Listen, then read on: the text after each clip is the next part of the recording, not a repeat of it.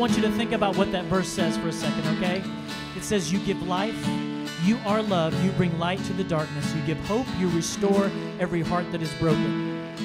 I don't know what you came in here needing this morning, but whatever you need, He has it. That's who He is, that's what He does.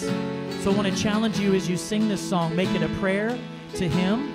And whatever you need, let Him meet you in this place this morning and supply all your needs because He wants to. Let's sing it again, everybody. You give life, you are love.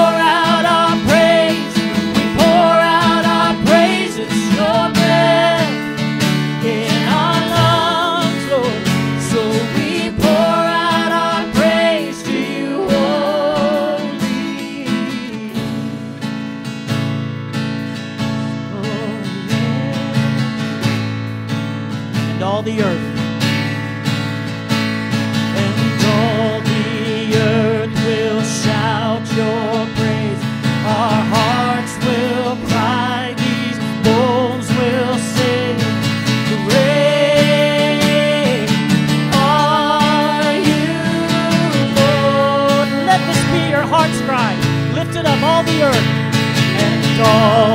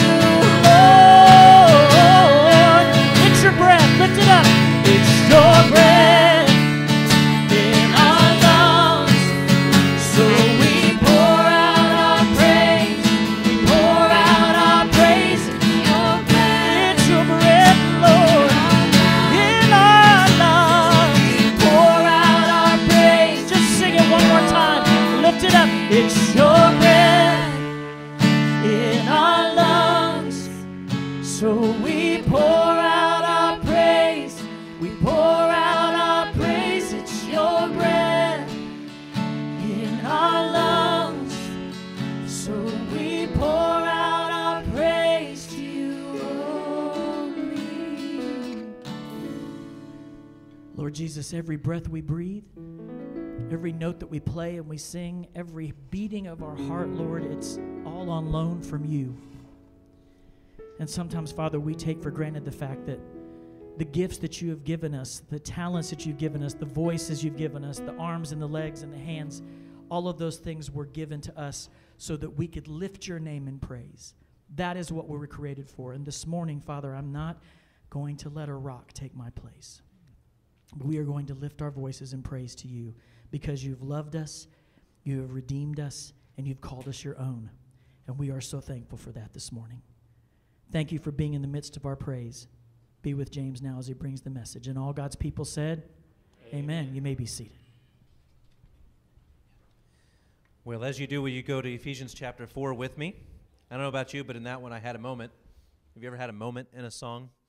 I had one standing there. That was that was a great song to lead us into our study this morning. And um, we're going to be in Ephesians chapter 4. Actually, it was supposed to be the whole chapter today, and it's not going to happen. I'll, I'll give you a heads up, and that's okay.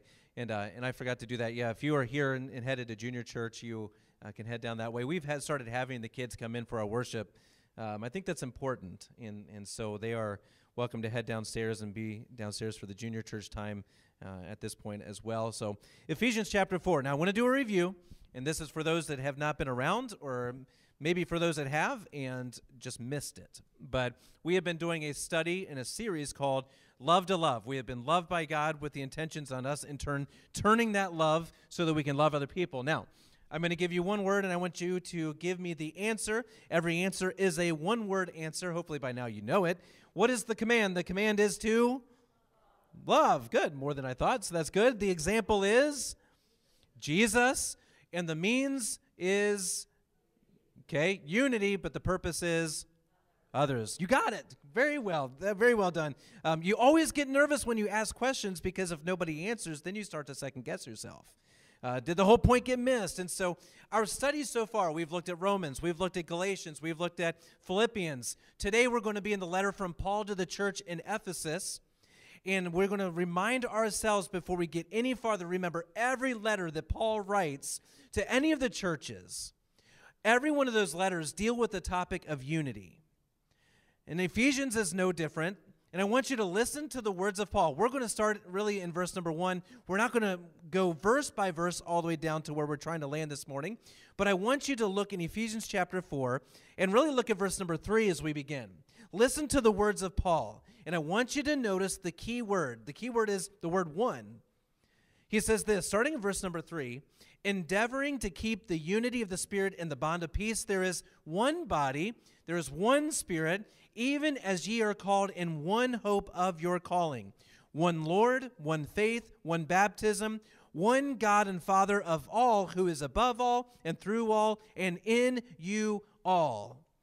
And really, in those set of verses, from verse 3 down to verse number 6, you see the emphasis that is placed on unity you see the fact that God is calling us not just to sameness, but the idea of unity is our God given uniqueness that we take and we focus on a common goal. And so, as we grow as a church in unity, God then gives us assistance in the process. So, look at verse number 11. Uh, it's going to be tough, right? So, stay with me. I want to work through verse number 11 because it makes all the difference in how we look at verse number 15. To help us along the way in this area of unity, God provides some help. And he does so through specific roles. And in verse number 11, it gives us four. And he gave some apostles, some prophets, and some evangelists, and some pastors and teachers.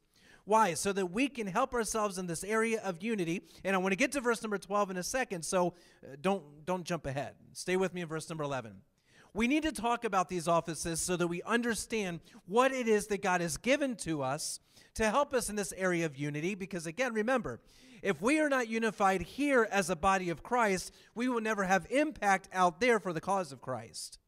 It cannot happen. And again, this is why the theme is so important as Paul pens these letters to all of the different churches that there is a segment of that letter that deals with this topic of unity because it is a vital necessity that we find ourselves unified around the doctrines of the scripture and some things as we're studying on Wednesday night we refuse to compromise on. And so, to help us along in learning what those doctrines are and helping us along in those areas of unity, it says, first of all, I've given to you apostles. Well, what are they? An apostle is simply one who is sent on a mission. Biblically, apostles served the specific purpose in Acts chapter 1. They gave a personal witness of the resurrection of Christ. Uh, they were confirmed as apostles by their abilities to perform signs and miracles. 2 Corinthians 12 says that even in these miracles, though, they were never self propagating. When they performed a miracle, it was not to gain attention, it was to reflect that attention back onto the God who gave them those abilities. The apostles were used as a foundation to the church. And as we study the New Testament, though, we never find the apostles replaced once they pass away. So the conclusion is this the gift of the apostle was kind of a limited time only choosing of God for the purpose of establishing the church.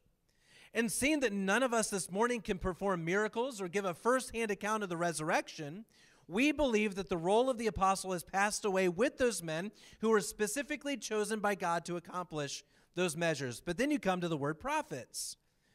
A prophet is not just someone who proclaims the future, but proclaims God's word. Now, if you think about that, especially again as we studied in, in Sunday school this morning, we looked at our class the, the prophet Jeremiah. During his days, there was not a completion of God's word, so God chose men to speak on his behalf and to pen those words under the Holy Spirit's inspiration. So, whereas the apostles seem to have kind of a, a broad sweeping ministry of establishing churches, the prophets were more local church focused in using, them, using that role as a mouthpiece to the church. They were foundational still, though, for the founding of the local church. But listen, you and I this morning, who have trusted Christ as our Savior, have the Holy Spirit and the completed Word of God. We have no longer a need for someone to speak on God's behalf. He's already told us in His Word everything He has to say. And so we believe according to Ephesians 2:20 that the role of the prophet no longer is valid. But now you come to these last two, you come to this idea of an, of an evangelist. We move from the foundations of the church to the advancement of the church. An evangelist was simply those who were the bearers of a good news. They traveled from place to place preaching the gospel, and their primary target was simply to reach the unsaved.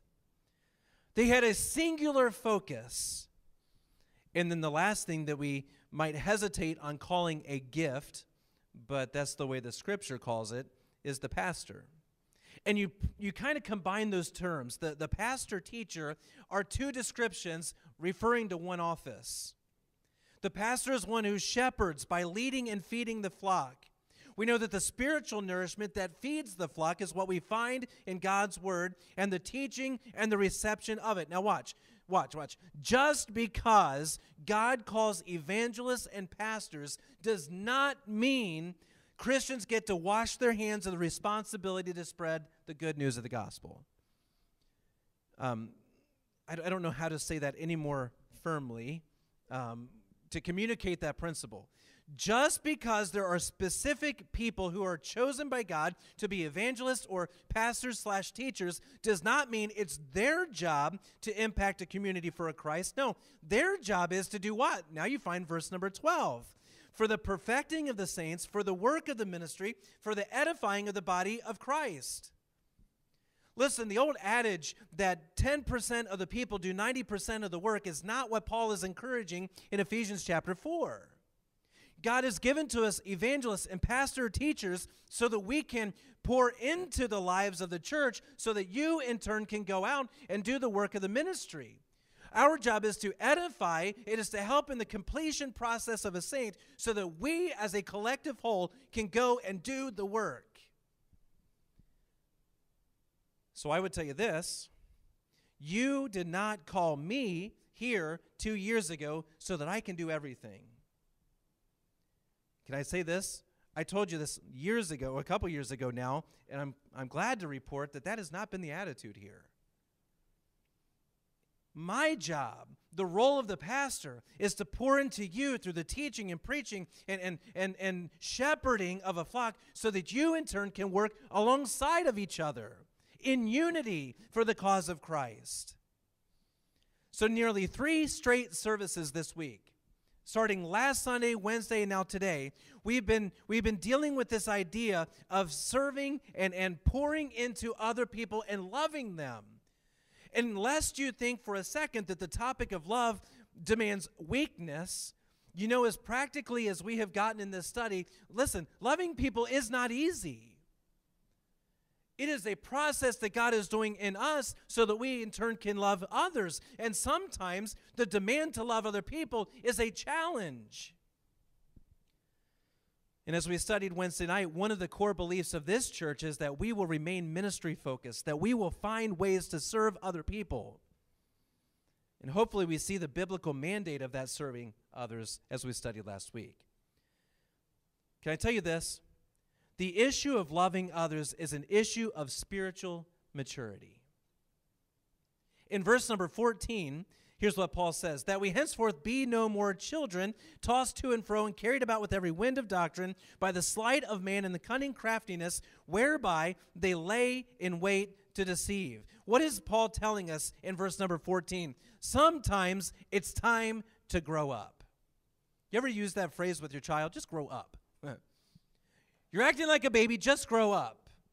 It's time to move on. It's time to show some maturity. It's time to stop being a child and expect everything to be done for you. Paul is telling the church in Ephesus that we have been called to a unified approach at ministry to a lost world. And for some of the people in this church in Ephesus, they were still acting like a child where they would sit and want everything to be done for them and to be spoon fed. And Paul says, No.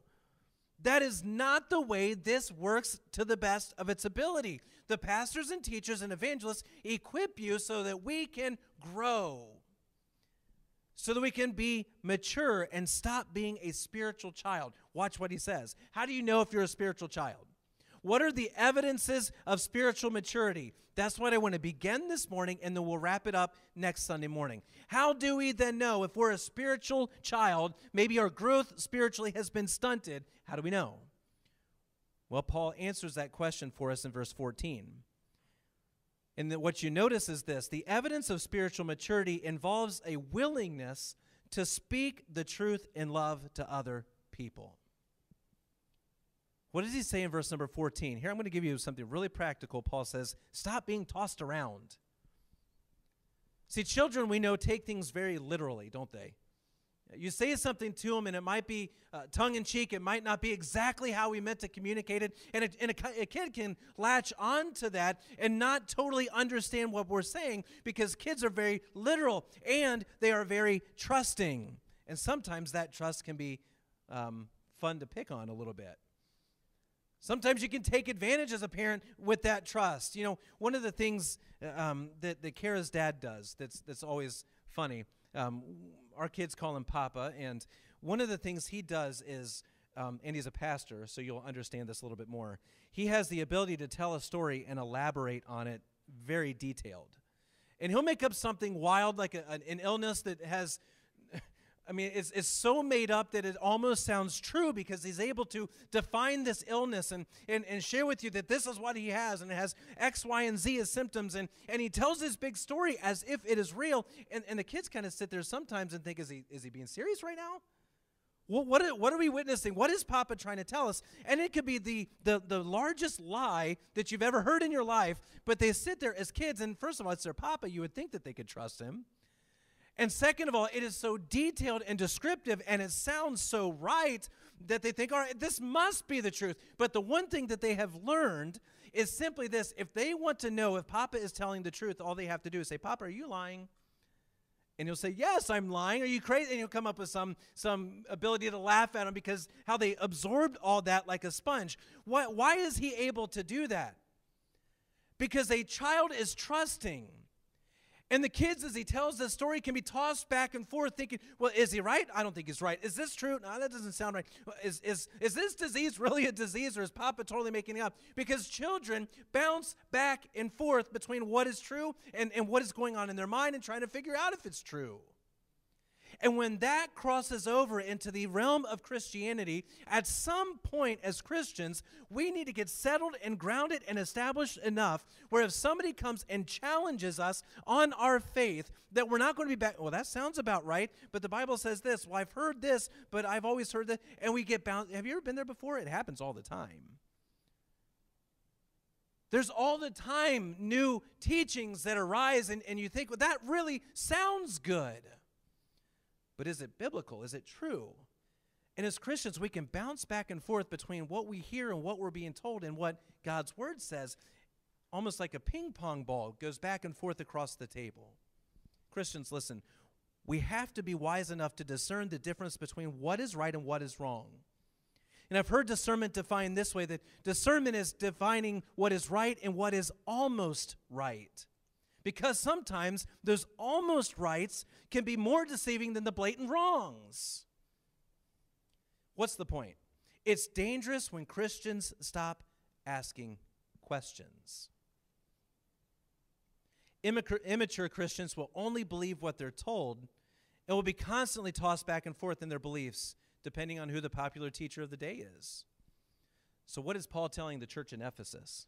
Listen, for the church in Ephesus, a reminder is given by Paul that would do us well to be reminded of also that not all teachers are honest. I hate to say that. It really is disheartening to tell you that a lot of people that you might hear on TV, on the internet, on the radio, in a podcast, uh, and I know that you know this to be true, but, but not all of them are in it for the glory of God and in honesty.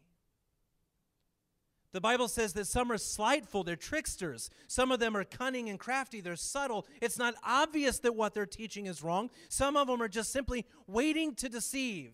They are methodically and patiently waiting for the next opportunity to lie and to deceive for their personal gain. So here's the question if we are going to try to understand what is right and what is wrong, and if we're going to try to identify whether someone is a, a, a, biblical teacher or not, I want to give you this. Just write them down if you want. But four questions. Remember, I told you the problem is that we refuse to question things anymore because we've become so immature and, and honestly, sometimes spiritually. Um, spiritually lackadaisical that we don't want to go back and study it on our own. So, what are the questions that we ask to determine whether someone is teaching us right or wrong? Can I tell you this? The first one is this ask the question of origin. And you can jot down Galatians chapter 1, verse 11 and 12.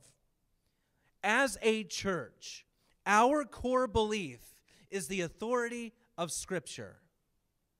Everything that we know about God has already been explained for us in His Word. We trust it to be true. It is inspired, it has been preserved, and God, who cannot lie, has already penned for us everything He wants us to know right here. Our authority begins and ends right here, plus and minus nothing.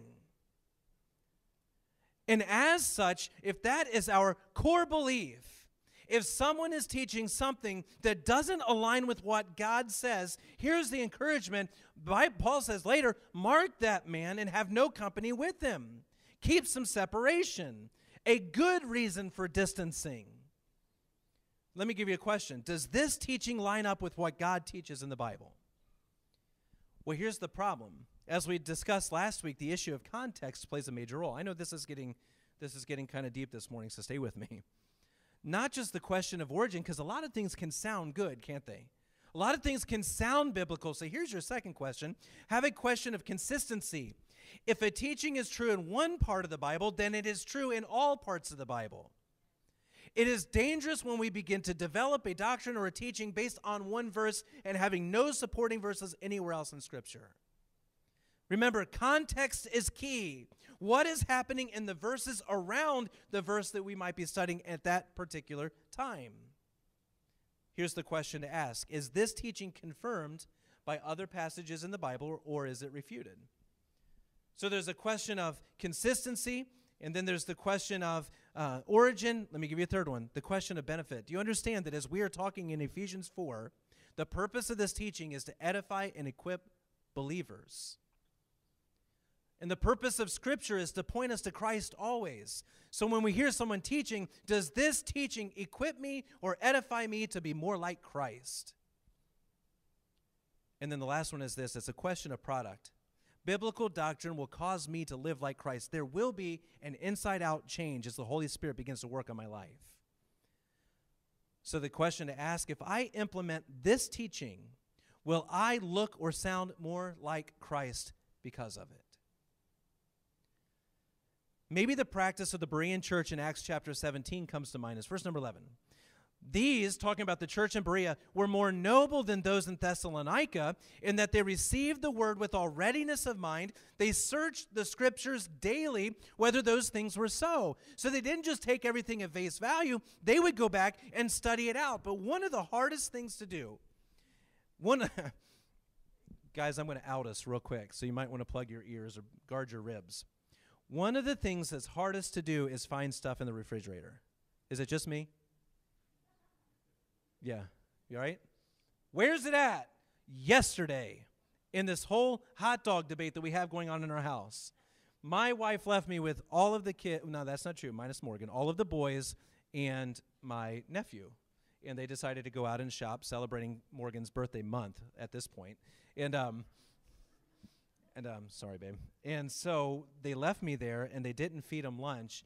And and one thing is true, um, not a cook and we had Honey Nut Cheerios, and we had a bag of about three quarters of the donuts already eaten out of them. We had nothing left. But then I opened the drawer, and in that drawer, right in the center one, was a package of brand new hot dogs. Listen, I can put a hot dog in a microwave and do just fine. And so, so we pot, brought out those hot dogs, and the problem with it was, is some people, and I don't know why, but some people decide that a hot dog plain isn't sufficient, and so they add stuff on top of it. Now, we didn't have any chili, I would understand that. But ketchup and mustard and all that stuff, the problem was I couldn't find the ketchup. Listen, this became exponentially more difficult when I didn't have someone to yell up the stairs and ask where it was. Carol, where's the ketchup? And, and listen, wives, if you hear your husband say, Where is the fill in the blank, anything referring to the refrigerator, what do you tell him to do? Look for it, right? You got to find it yourself. Listen, this was a dilemma. This is a major trial that happened yesterday because I've got all these kids shooting each other with darts and chasing chickens around the yard, and I'm just trying to fix them a hot dog, and I can't find the, find the ketchup. And if I call, oh, if I call while they're out, nah, it's never live that one down. Is it just me? I don't. Why is the refrigerator so hard to find stuff in? And I might even look across, maybe move the gallon of milk because it's kind of large and things hide behind it a little bit. But but seems like finding things in the refrigerator a confined space. It's not like I even have to find it in the house. I know it's in this box somewhere. I just can't find it. Well, listen. Even though it's a confined space, and sometimes I'm able to ask Kara where the ketchup is, most often I'm hoping one of two things are going to happen. Right? I'm hoping she comes down the stairs and does it for me or at least, if she's not able to do that, um, she might at least point me in the right direction. It's on the, it's amazing. W- wives, listen, you're amazing at how you can say, it's in the middle shelf about a third of the way back and it's next to the mayonnaise and the mustard. It's incredible how you remember that. In this instance, it was on the door. Why do they put shelves on the door? I don't think to look over there. If it's not here, why would I glimpse off on this direction? And there it was, a brand new unopened bottle of ketchup. Now, which one is easier for me? Finding the ketchup or her giving it to me? Which one's easier? If she came down the stairs and gave it to me, now it's going to be accompanied by some comments, which I'm well ready for, but it's worth it because she found it for me. Because listen, the search is often hard. Now that's that's an extreme example. When you look at the church in Berea and you think about the fact that they heard the teaching of the word of God, but the Bible says that daily they searched the scriptures to see if something was true. They were willing to do the hard stuff. They weren't reliant upon the relationship with the Lord to be attached to a service at 10:30 on a Sunday morning. That was just the springboard for the rest of the week. And they would go home and they would search it out and they would dig it out. And I'm not trying to be rude, but I'm wondering if Christians are just too lazy to go and do the searching on their own. Because you want somebody to feed it or find it for you and give it to you, of which we have no problem doing, but that's not the biblical model. So here's our one another statement for the morning. If we are going to be loved to love, here's what verse 15 says. Here it is, ready? But speaking the truth in love may, what's the words? Grow up. Stop being a child about this stuff, that you may grow up into him in all things, which is the head, even Christ. To verse 15, what does Paul teach us to do? Speak the truth. There's a message.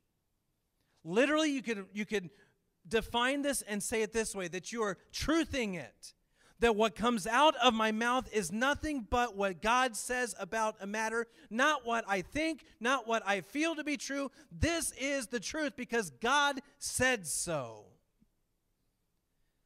Speak the truth to others. Truth must reign, even if the speaking is hard to hear. The message, it's truth. But you also find two other words that cannot be detached. I speak the truth, but I do so in love. There's that issue of love again. Sometimes it's easy to speak the truth because we have such a drive to be right, it doesn't matter how it's received. You hear all these statements about facts not caring about your feelings and all of that stuff, and that's true. However, sometimes we need to be concerned about the reception because, listen, people don't want to know how much you know until they know how much you care. And that's why Paul says the motive behind me telling you what is right is because I love you enough to do so.